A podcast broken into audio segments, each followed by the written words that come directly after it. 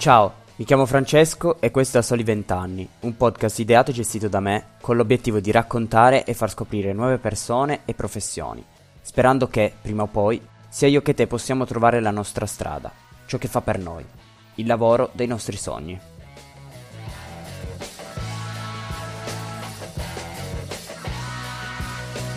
Quando ci siamo sentiti la prima volta, ehm, in particolare ha, catturato la mia attenzione una cosa che hai detto legata appunto all'ambito del, della scelta del percorso lavorativo, cioè il fatto che, che sia la scelta dell'università da fare, che sia la scelta tra università e vado a lavorare direttamente, in ogni caso hai notato poi lavorando anche nelle scuole che attorno a questa scelta c'è, c'è questa aura particolare, viene data un'importanza eh, che non merita, nel senso parlavi di una scelta che non è definitiva e ritieni che questa cosa va, va cambiata. Beh, con queste parole eh, vi presento Davide Steccanella, eh, che oggi è qua eh, a fare questa intervista con me e quindi ringrazio tantissimo. Molto piacere, grazie Francesco. Davide è un formatore nell'ambito appunto del, dell'orientamento lavorativo e quindi sicuramente oggi ci sarà tanto da parlare. Eh, tornando al discorso di prima, appunto tu hai notato di questa importanza che i giovani danno eh, alla scelta, alla scelta appunto sul loro futuro lavorativo che viene fatta prima magari a 14 anni per scegliere la scuola delle superiori e poi a 19-20 quando appunto si deve scegliere se fare l'università o meno. È una scelta appunto che è caratterizzata da un'importanza forse esagerata ma secondo te è una importanza che c'era già all'epoca in cui la scelta dovevi farla tu? Sì, sì, assolutamente. Eh, il peso, diciamo, l'importanza di questa scelta era percepita anche quando l'ho fatta io, tant'è che l'ho fatta eh, 13-14 anni fa e ecco, era come dire quel, quel sentimento no, di dover fare una scelta che ti cambia la vita, di dover andare a lavorare, di dover andare all'università, ma quel momento in cui effettivamente tutto sta per cambiare e si diventa persone adulte. Ecco, mentre lo dico, eh, io immagino che, che, che, molte persone in ascolto e anche una parte di me, eh, diciamo, abbiano quelle sensazioni di dire, beh, ma effettivamente è così. Allora, eh, come giustamente anticipavi tu, io mh, mm, personalmente mi sento di dire, ogni scelta che facciamo ha un impatto sulla nostra vita, ma una scelta forzata dalla pressione, una scelta forzata diciamo dalla contingenza, ha un'alta probabilità di essere una scelta sbagliata. Quindi quello che voglio dire è, ok, i momenti in cui effettivamente abbiamo degli snodi cruciali all'interno del nostro percorso, ma nel momento in cui questi snodi cruciali, queste scelte vengono particolarmente forzate perché se non lo fai adesso sarai in ritardo, perché altrimenti perdi tempo, l'anno sabbatico viene visto come stare sul divano oppure non si possono fare altre esperienze, questo può causare davvero dei problemi, problemi molto più seri di quelli di prendersi del tempo per ragionare su queste scelte o fare, diciamo, delle esperienze che poi siano propedeutiche a questo cambiamento. Sì, eh, nel tuo caso in particolare eh, sei riuscito a trovare il modo giusto per affrontare questa scelta oppure hai poi solo capito col tempo che avresti dovuto affrontarla in maniera diversa? Sì, nel mio caso, eh, diciamo, eh, non avevo idea di cosa fare alla fine della, della, quinta superiore, quindi con il diploma, e perciò ehm, diciamo che sono stato anche oggi, riconosco di essere stato un po' fortunato perché avevo, come dire, la, un po' quella spinta del, de, della persona di 19-20 anni che vuole andare, vuole conoscere il mondo ma non sa bene cosa fare e quindi avendo a quel tempo un amico che viveva a Londra con qualche anno più di me, eh, ho deciso di prendere un biglietto. Prendo un biglietto, vado a Londra, vado da lui ehm, che poi mi ha ospitato per una settimana, settimana nella quale ho dovuto cercarmi eh, casa e lavoro parlando un inglese davvero maccheronico. E, e, quella è stata, diciamo, l'esperienza che mi ha cambiato realmente, diciamo, eh, la vita, senza dubbio, perché ho passato un anno a Londra, anno nel quale ho riflettuto molto, ho parlato con persone, ho potuto concedermi il tempo di vivere un'esperienza molto impattante e quindi di maturare una scelta, arrivando poi alla primavera a dire eh, mm, non vorrei avere il rimpianto di non essere andato all'università. Oggi ho capito che eh, le tematiche di sociologia mi piacciono molto e sottolineo le tematiche perché è stato grazie parlando con altre persone in Italia e all'estero che studiavano sociologia che ho capito che quelle tematiche erano tematiche che a me attiravano molto. E quindi ho fatto una scelta anche un po' naif, se vogliamo, cioè proprio dicendo un po' leggera, no? Dicendo, vabbè, ma quei, quei temi mi piacciono particolarmente. Allora, eh, forse potrei, potrei davvero studiarli, potrei davvero appassionarmi finalmente, tra l'altro, a, a un corso di, di, laurea o comunque a, a, una mole di studio anche importante, intendo dire. Sì, eh, secondo me la, la, la, chiave è stata soprattutto il fatto di non solo faccio un'esperienza all'estero, ma poi mi informo anche sul, sull'argomento che mi piacerebbe studiare. Cioè, secondo me è importantissimo viaggiare, soprattutto alla nostra età, e ti dà tantissimo però solo viaggiare non ti permette di capire se ti piace la matematica o se ti piace la scienza. Devi comunque, oltre a quello, eh, appunto, come hai fatto tu, parlare con persone del settore, informarti, magari anche all'estero, perché poi eh, ti permette di, di avere una, una, visione più aperta, però comunque cercare di capire qual è il settore eh, in cui ti piacerebbe specializzarti. Sì, assolutamente. Però ecco, anche qui, eh, lungi da me mh, mm, trasmettere diciamo, il messaggio che sia necessario costruirsi fin da subito eh, un, un percorso per conoscere, per capire. Io credo che sia importante prima di tutto ascoltarsi, eh, concentrarsi su di sé, perché noi sostanzialmente mm, viviamo una vita nella quale pensiamo di dover, molte volte di dover, di dover trovare una lampadina esterna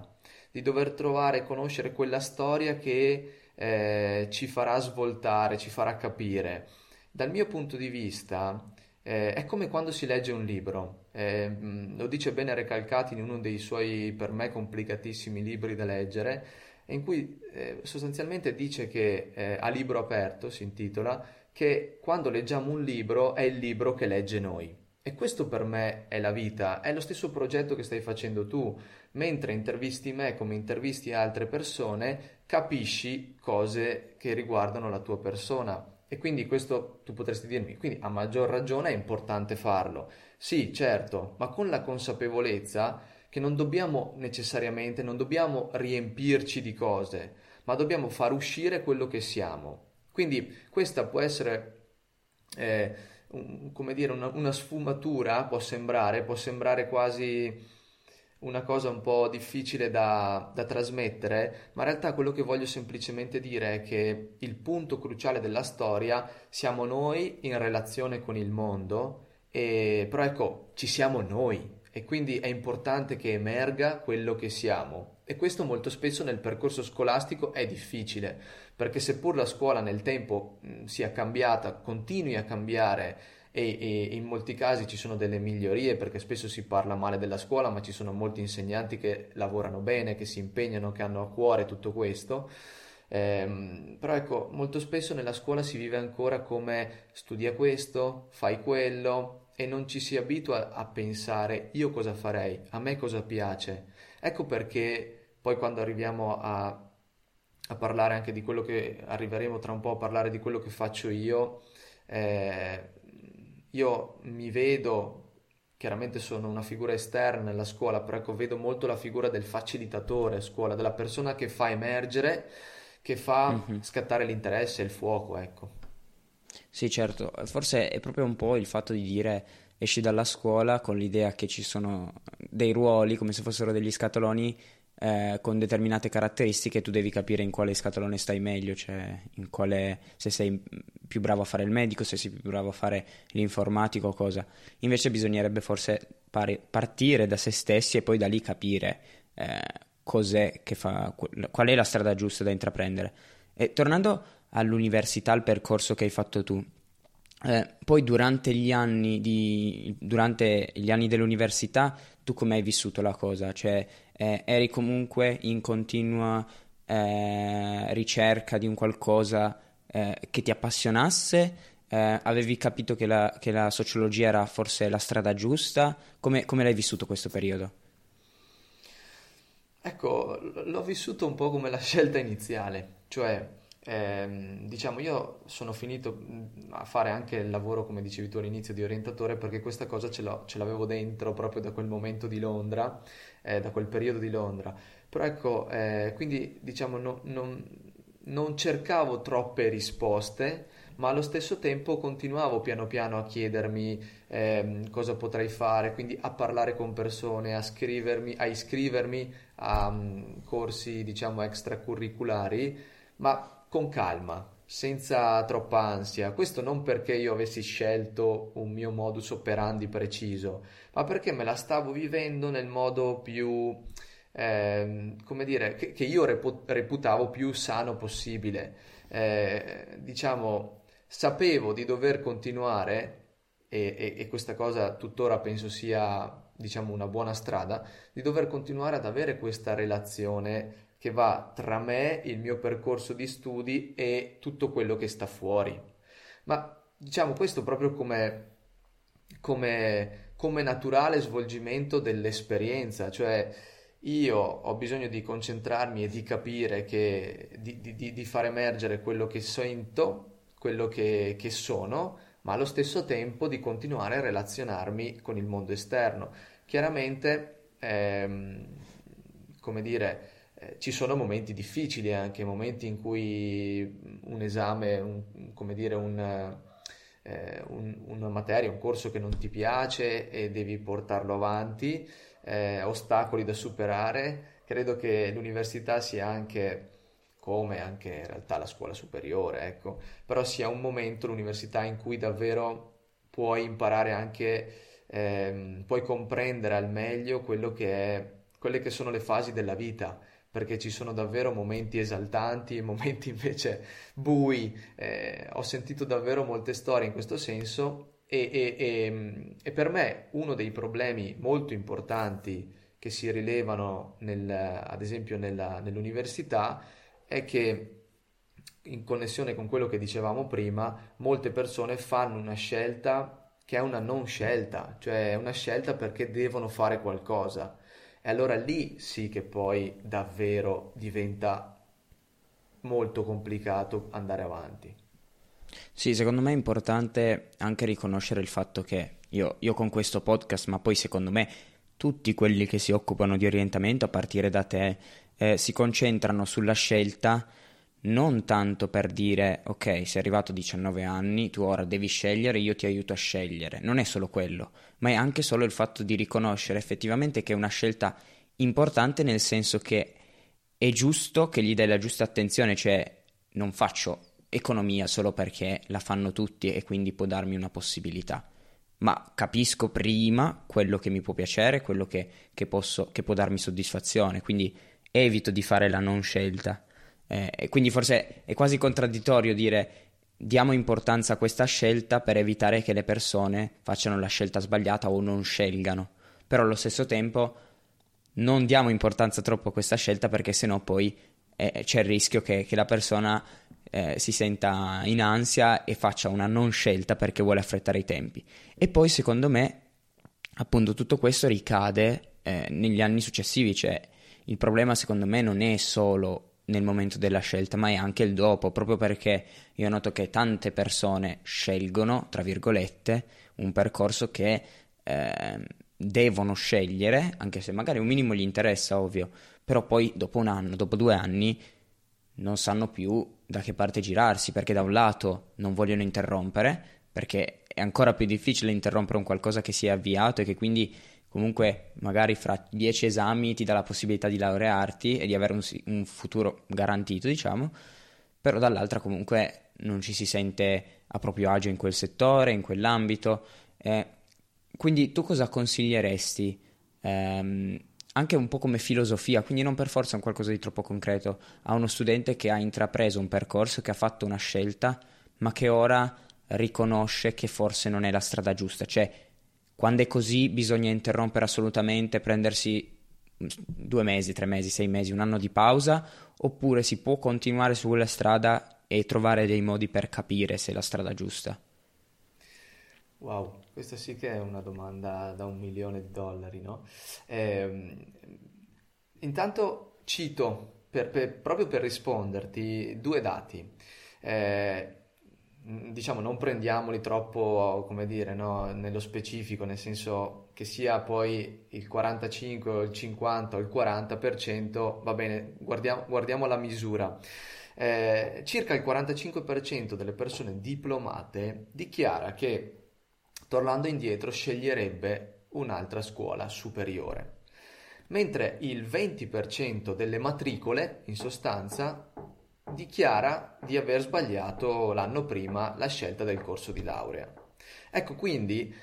già questo ci fa capire quanto poi le cose possano cambiare nella vita. Quindi, eh, se ora in ascolto abbiamo una persona che, come dicevi tu, ha 10 esami dalla fine e, ed è in quel momento dove dentro c'è quel peso qua, mm, quel bel peso qui che si fa fatica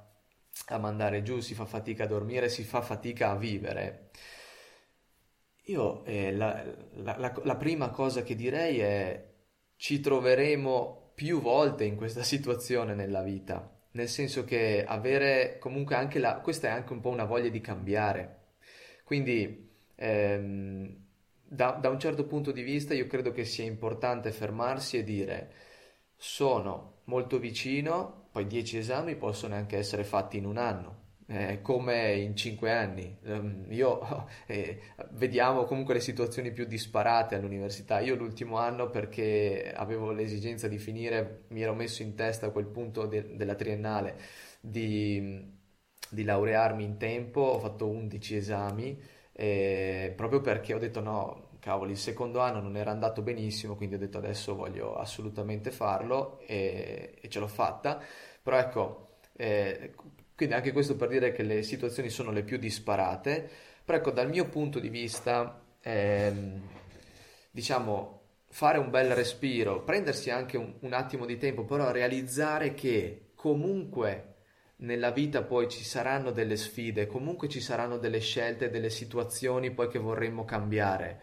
Quindi, per rispondere nel merito, diciamo, io guarderei anche quanto è grave questa situazione, perché se il corso di laurea semplicemente non ti convince più, io dico facciamo un bel respiro, capiamo se c'è un corso di laurea affine dove io posso portare la mia carriera, ad esempio, opzione, Un'altra opzione può essere quella di dire no ma aspetta un attimo, dai, sono vicino, intanto chiudiamo questo percorso, posso ragionare a una triennale, a una magistrale un po' diversa, posso ragionare a un percorso differente dopo. Però ecco, valuterei le varie opzioni se invece mi trovo in un percorso e in un momento estremamente delicato, complicato, eh, dove diciamo c'è anche il bisogno di un sostegno da parte di specialisti, eccetera, lì la situazione è più grave, siamo in una dimensione, in un livello diverso e quindi probabilmente è opportuno fermarsi. Però ecco, io prima di tutto guarderei alle varie opzioni e come, e come sto. Eh, perché è chiaro che se mi alzo ogni mattina e odio tutto, que- tutto quello che sto facendo, eh, sento che veramente sto un po' no, perdendo la testa, eh, a quel punto è meglio valutare dove posso portare quello che ho già fatto, perché io stesso, eh, a, alla fine della triennale e alla fine della magistrale, mi sono detto, ma ora cosa me ne faccio di tutto questo? Perché magari poi ci arrivo dopo, però ecco, ehm, anche aver fatto 10 esami, 20 esami possono essere portati in un altro percorso se proprio non ce la facciamo più, altrimenti si può andare avanti, si può razionalizzare perché comunque nella vita queste sfide, questi momenti di confusione torneranno. Mi, mi sorge una domanda a riguardo, poi eh, mi collego anche al, al momento in cui tu hai finito l'università e come hai vissuto quel passaggio lì che secondo me è un altro step importante. Eh, secondo te quanto è importante sia per uno che sta per fare la scelta e che ma vuole fare la scelta di capire qual è ehm, l'università che gli piacerebbe, ehm, gli piacerebbe fare, sia per uno studente che invece ha già intrapreso un percorso e sta cercando di capire in quel settore lì quale la, la, la, la professione, comunque la, specializzazione che, che più gli piace. È importante secondo te in questi casi non limitarsi al scelgo solo lo studio che mi piace, l'università che mi piace, ma vado oltre cerco già di capire la professione. È un po' il messaggio che io sto cercando di lanciare, però allo stesso tempo se lo confrontiamo con un po' quello che è il tuo pensiero, che poi io condivido, del fatto di non vedere questa scelta come una, defi- una scelta definitiva, di per sé se uno pensa già al lavoro si chiude già tante porte. Quindi come, come pensi che, che, sia il modo migliore per vedere questa, questa cosa? Guarda, io tornerei a quello che ti dicevo poco fa. Eh, secondo me è sempre comunque una, una, relazione che sta tra, diciamo, noi e il mondo. Quindi eh, a me piacerebbe che si facesse di più nelle quarte, nelle quinte no, degli istituti superiori, licei, insomma, la scuola superiore, eh, una, un orientamento legato anche proprio alle, alle, alle professioni eh, dal mio punto di vista dovremmo, e, e si fa, eh, si fa già e mi capita di lavorarci, cominciare dalle scuole medie con percorsi di conoscenza di sé, di scoperta delle nostre, delle nostre capacità, le nostre emozioni, eh, la relazione con gli altri, no? e da lì poi fare un percorso che ci porta verso la fine della scuola superiore, appunto la quarta o la quinta, a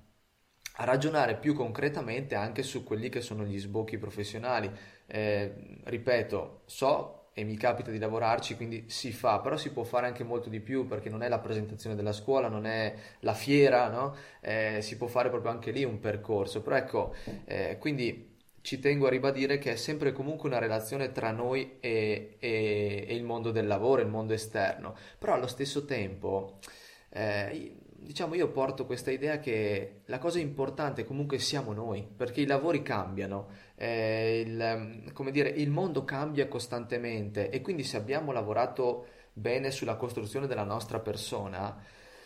e, e abbiamo tutte quelle caratteristiche, la fiducia, ci sentiamo comunque in grado di superare determinati ostacoli, eh, perché io condivido molto quella frase che dice non è, quello che, che, non è quello che ti capita nella vita, ma è come reagisci, come rispondi a quello che ti capita. E io penso che la vita si, eh, sia proprio questo. Quindi io posso tranquillamente sbagliare un percorso di laurea e, come dire, sbagliare, che poi potremmo anche dire che si impara sempre, però non, non ritrovandomici alla fine e poi fare delle scelte. Eh, vorremmo tutti fare la scelta giusta della scuola superiore, dell'università, ritrovarci a, a 25 anni con un bel lavoro e una carriera spianata e, e tutto quello che potremmo dire ora. A 30 con la famiglia, la macchina, no, quelle cose che stanno solo sulla teoria ormai.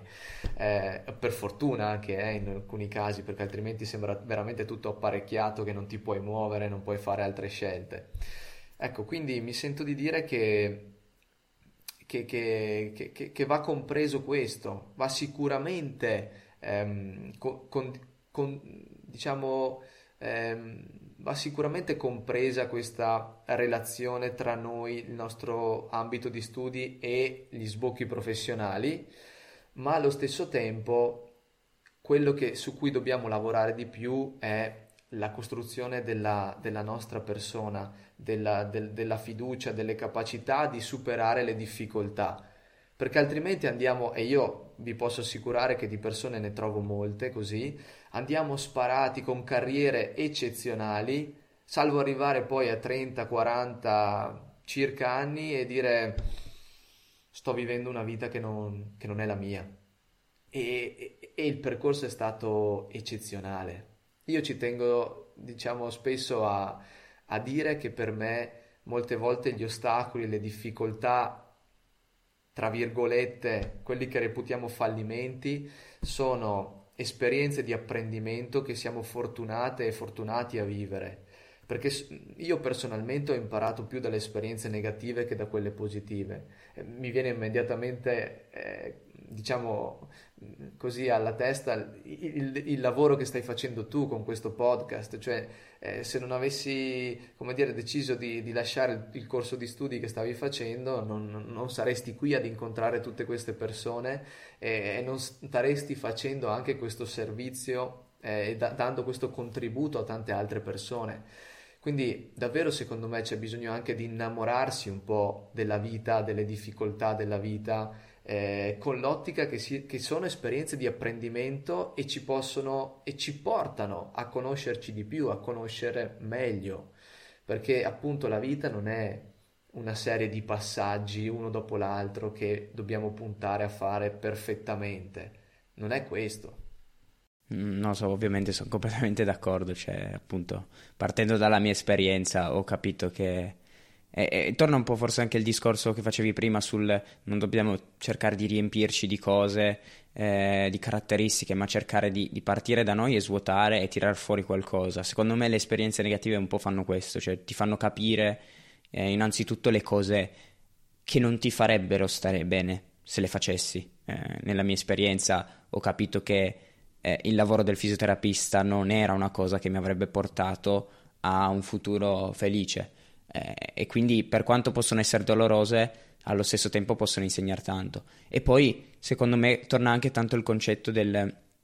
eh, del prototyping. Eh, io l- l'ho letto in un libro che è Designing Your Life in cui eh, viene proprio spiegato un po' quello che dici tu cioè non bisogna vedere la vita come un problema tanto ingegneristico in cui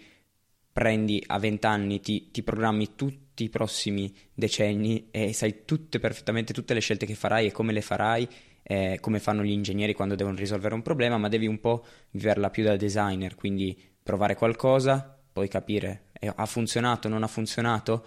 è andato bene, non è andato bene, da questo ci traggo determinate cose.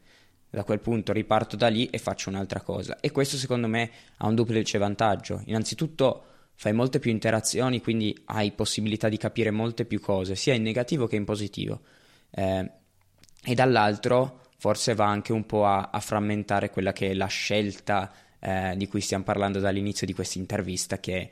è appunto porta i giovani ad avere un'ansia eh, incredibile e invece fr- frammentandola,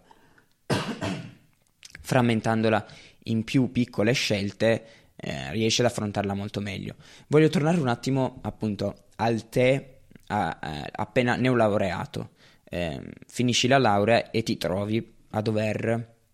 entrare nel mondo del lavoro. Eh, come hai affrontato questo, questo, periodo? Come hai fatto a capire qual era la, la cosa che magari poteva interessarti? Eh, raccontaci un po' di questo momento. Eh, sì, volentieri. Ehm, allora, diciamo che in quel momento ehm, io ho fatto un percorso di laurea magis- magistrale che è una doppia laurea tra Trento e Bamberg di ricerca sociale. Eh, diciamo, lo sbocco naturale è fare la ricercatrice o il ricercatore, quindi lavorare con dati secondari, elaborarli in modelli statistici e, e, e tirarne fuori diciamo, tutta una serie di dati, per farla molto breve. No? Eh, a che io mi sono detto, aspetta un attimo Davide, ma, ma nel percorso, in, quei due anni, mi sono detto più volte, ma fa per te questa cosa. Mi piaceva molto perché mi stava dando un metodo, mi stava dando un sacco di informazioni utili, mi stava creando proprio una cultura di quelli che sono i meccanismi della società, le abitudini, i dati poi, anche avere una sostanza che sp- spesso sociologia viene definita come la come dire, dove, dove, eh, dove tutto può essere, ci può essere tutto il contrario di tutto. A quel punto invece studiare qualcosa che aveva anche un metodo, una scientificità, mi stava piacendo davvero tanto. Quando ho finito, eh, però ero convinto di non, voler fare, di non voler fare quel lavoro perché io mi sono chiesto ma perché ti sei iscritto a sociologia il primo anno alla triennale e mi sono dato una risposta molto vaga perché volevo lavorare con le persone eh, che poi mi sono reso conto anche oggi con le passioni che sto sviluppando che io ad esempio ho una grande passione per la psicologia, per le neuroscienze, tant'è che quest'anno ho anche fatto il test ingresso a psicologia all'Università di Trento, poi al momento non è realistico con una bambina piccola eccetera che io riesca a prendere un'altra laurea, però può, può essere che arrivi, eh? quindi anche questo no, per dare un elemento ehm, che poi le passioni ci si conosce meglio nel corso del tempo e bisogna concedersi anche il fatto di sognare costantemente. Quindi a quel punto mi sono detto cosa te ne fai di tutto quello che hai fatto fino ad ora? Eh, non avevo, ovviamente non pensavo neanche lontanamente di buttare via quello che avevo fatto perché mi era piaciuto molto, lo, ritena- lo ritenevo interessante. Eh, quindi mi sono messo a parlare, ho cercato di trovare contatti con persone che avessero studiato come me per capire cosa avevano fatto negli anni successivi. Eh, frequentando un corso, un, un, sì, un corso extracurriculare di sviluppo di idee imprenditoriali, insomma di sviluppo di idee però in generale, eh, sentii una persona fare il nome di una persona che avevo già conosciuto, già sentito. E allora ho chiesto di, di, poter arrivare a questa persona, insomma alla fine ho avuto una telefonata e questa persona mi ha messo in contatto con altre persone che circa 8-10 anni prima avevano studiato come me. Quello per me è stato fondamentale perché mi hanno aiutato semplicemente anche con delle chiacchierate, una volta è stata una telefonata, una volta è stato un aperitivo, quindi v- momenti molto diversi nel giro di un paio di mesi. Ehm, sono arrivato quindi a capire che eh, il mondo della formazione mi interessava particolarmente e avrei avuto molto piacere a conoscerlo e a iniziare a lavorare in quel mondo. Il mondo della formazione, ehm, appunto, ti sarebbe piaciuto perché appunto in questo rapporto con le persone ti, ti piaceva il trasmettere qualcosa, il, l'insegnare qualcosa, il, aiutare gli altri? Sì, diciamo che io ho avuto un, ad esempio il percorso della scuola superiore è stato molto complicato, ho fatto un percorso di ragioneria, quindi che non mi è piaciuto per niente, che non sentivo vicino, tant'è che poi insomma ho fatto sociologia. E quindi il mondo della formazione per me in quel momento, anche conoscendolo molto poco, diciamo da frequentatore ma non da professionista, ehm, avevo questa spinta dentro, cosa che facevo già tra l'altro durante l'università di aiutare i miei compagni un pochino a capire cosa potevano fare nella vita, eh,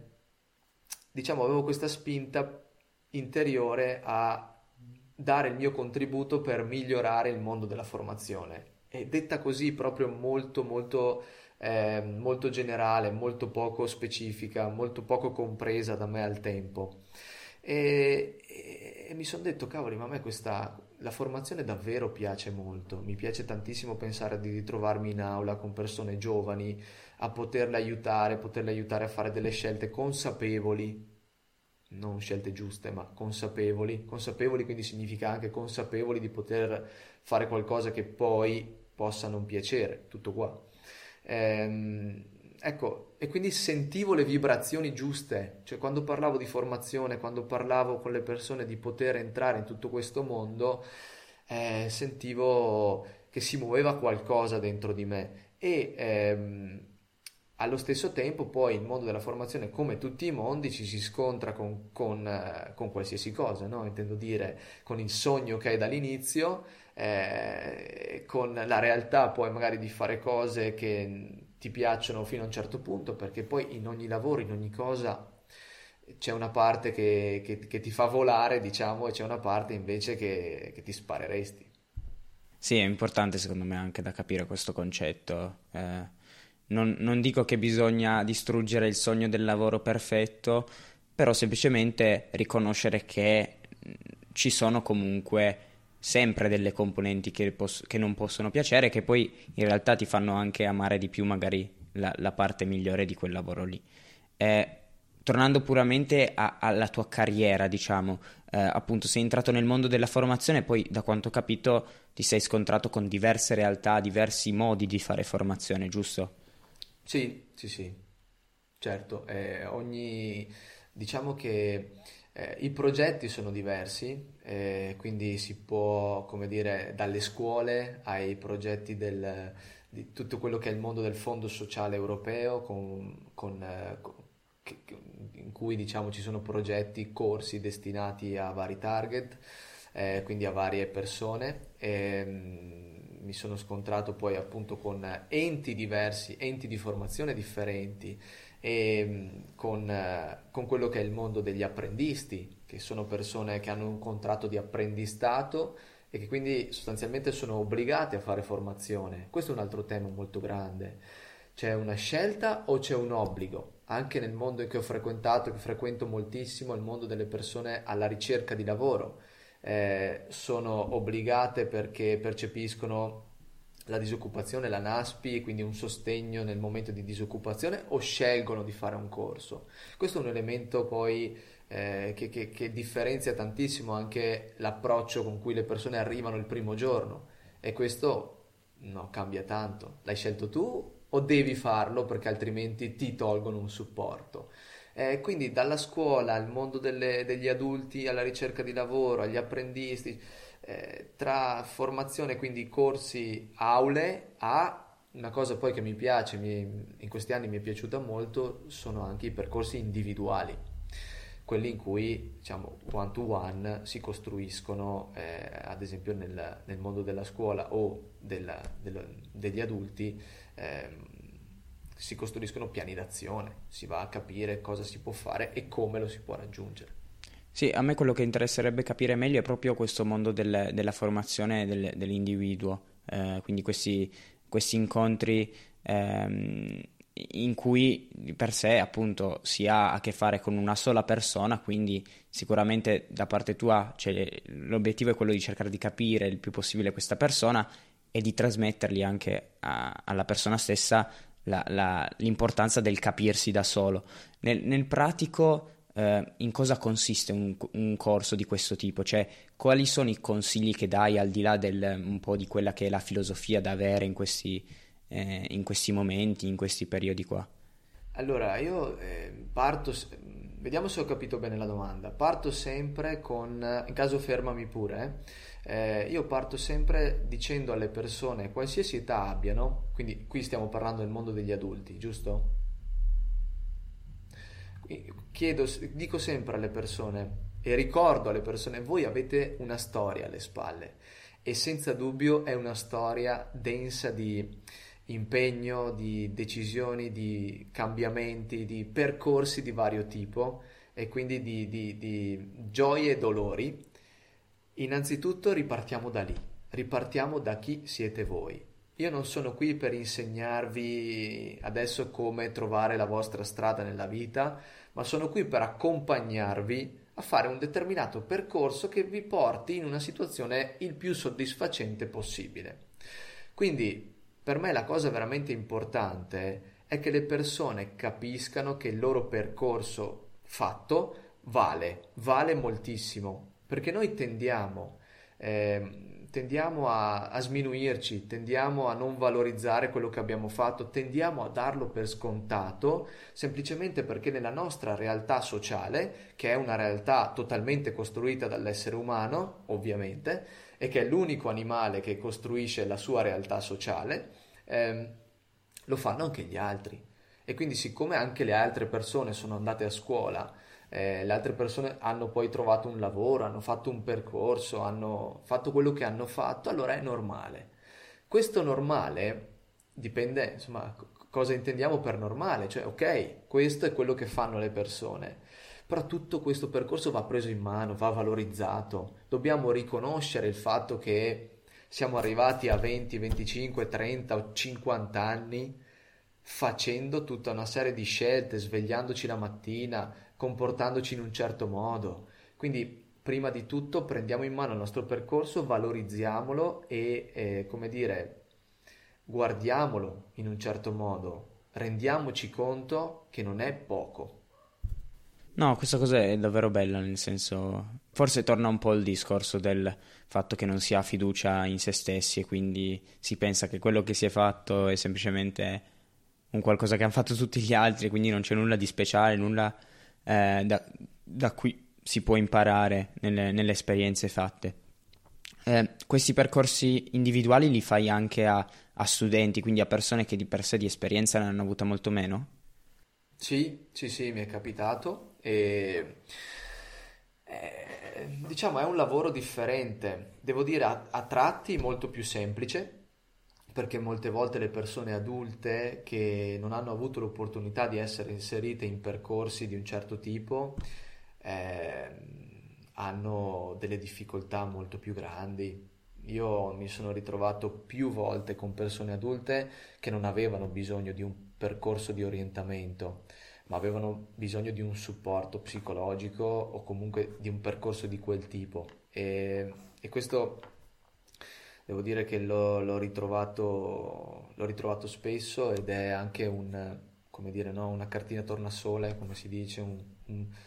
un, lo specchio no? di come vanno le cose poi tra, tra, la scuola, ma io ci vorrei anche aggiungere l'educazione, l'educazione familiare. Comunque ehm, lo faccio anche con, con, studenti, sì, da un lato è più facile, dall'altro è, è più difficile perché hanno ehm, una limitata esperienza nella vita, no? Quindi, oh, come ovvio che sia, il lavoro cambia molto, però ecco, quello che diciamo è un po' il, il succo del discorso è lavorare sulla consapevolezza di sé, a riconoscere innanzitutto quello che ci fa stare bene, quello che ci fa stare meno bene o male. Però ecco, cominciare a riconoscere ciò che si muove dentro di noi, parliamo ad esempio di emozioni.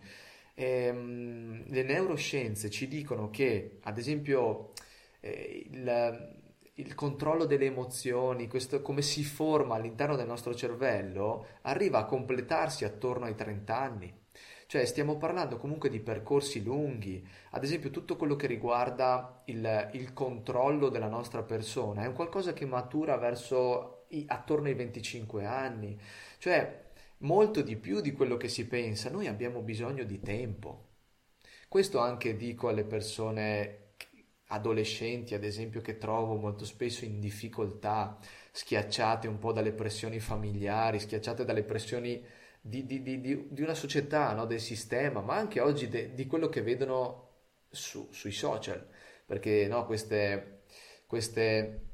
eh, questi video in cui è successo, questi influencer, dove il successo è molto facile, mi rendo conto che qui suono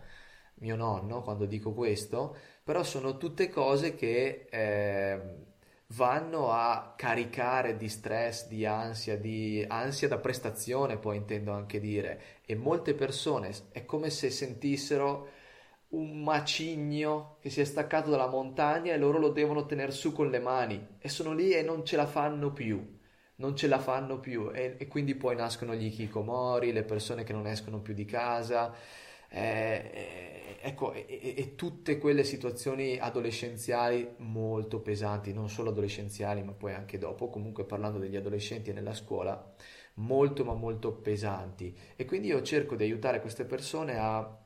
a realizzare, diciamo, quelle che sono le loro emozioni, quello che stanno sentendo e quindi poi di orientarsi verso scelte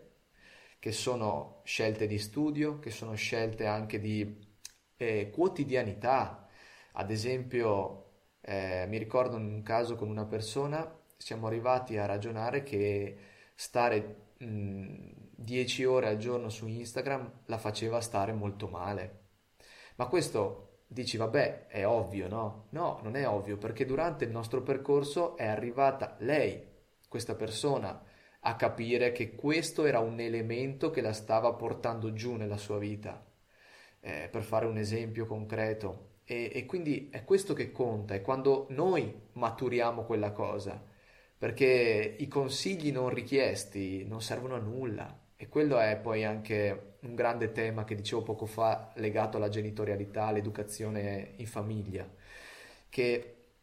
tendiamo a dare una marea di consigli non richiesti agli adolescenti, ma gli adolescenti non vogliono sentirli i genitori in generale. Eh, anzi, maggior, nella maggior parte dei casi le cose che vengono dette dai genitori possono essere giuste, ma le persone eh, a quell'età odiano sentirsi dire quelle cose. Quindi dal mio punto di vista poi la formazione oggigiorno va fatta anche sui genitori, sempre di più, perché noi ci formiamo su tutto, eh, intendo dire soprattutto quello che riguarda la sfera lavorativa e ci formiamo pochissimo su quello che è la sfida più grande, cioè quella di crescere le persone.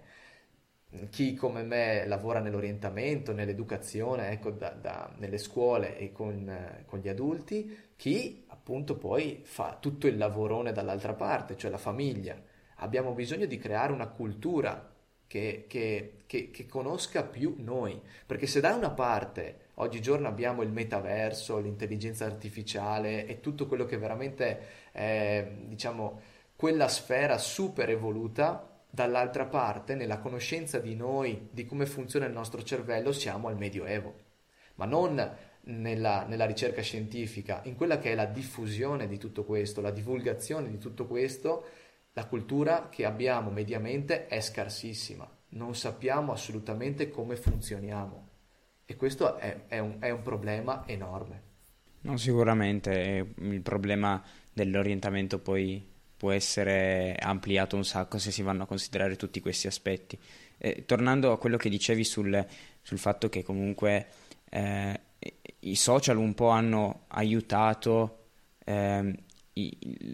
come dire, eh, la, la, diffusione di quest'idea che, che, gli altri sono sempre più avanti, eh, che gli altri riescono ad avere il successo facile, ehm, secondo me è vera, nel senso io, io in primis la, la, percepisco, anche se cerco il più possibile di non, di non dargli, dargli, conto. E legato a questo, secondo te,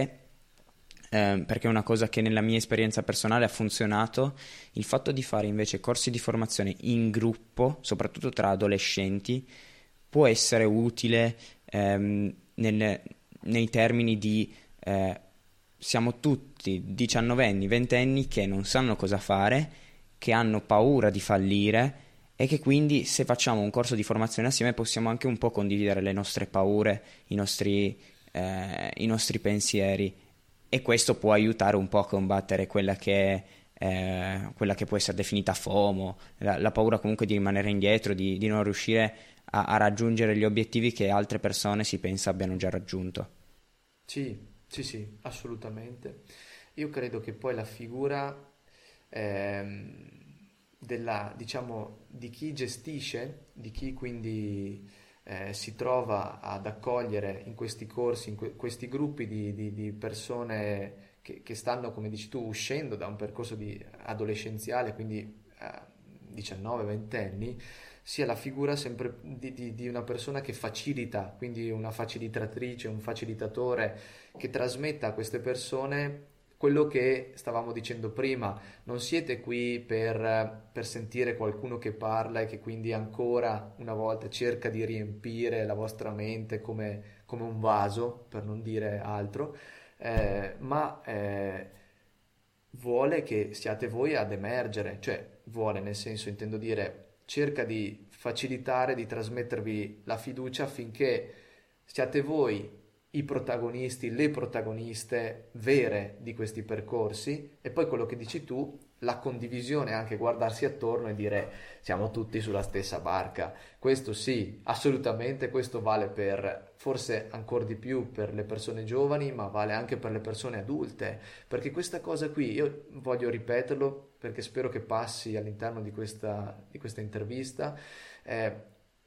le situazioni, diciamo, cambiano per, diciamo, il momento della vita in cui ci si trova, ma sotto sotto molte volte sono le stesse, perché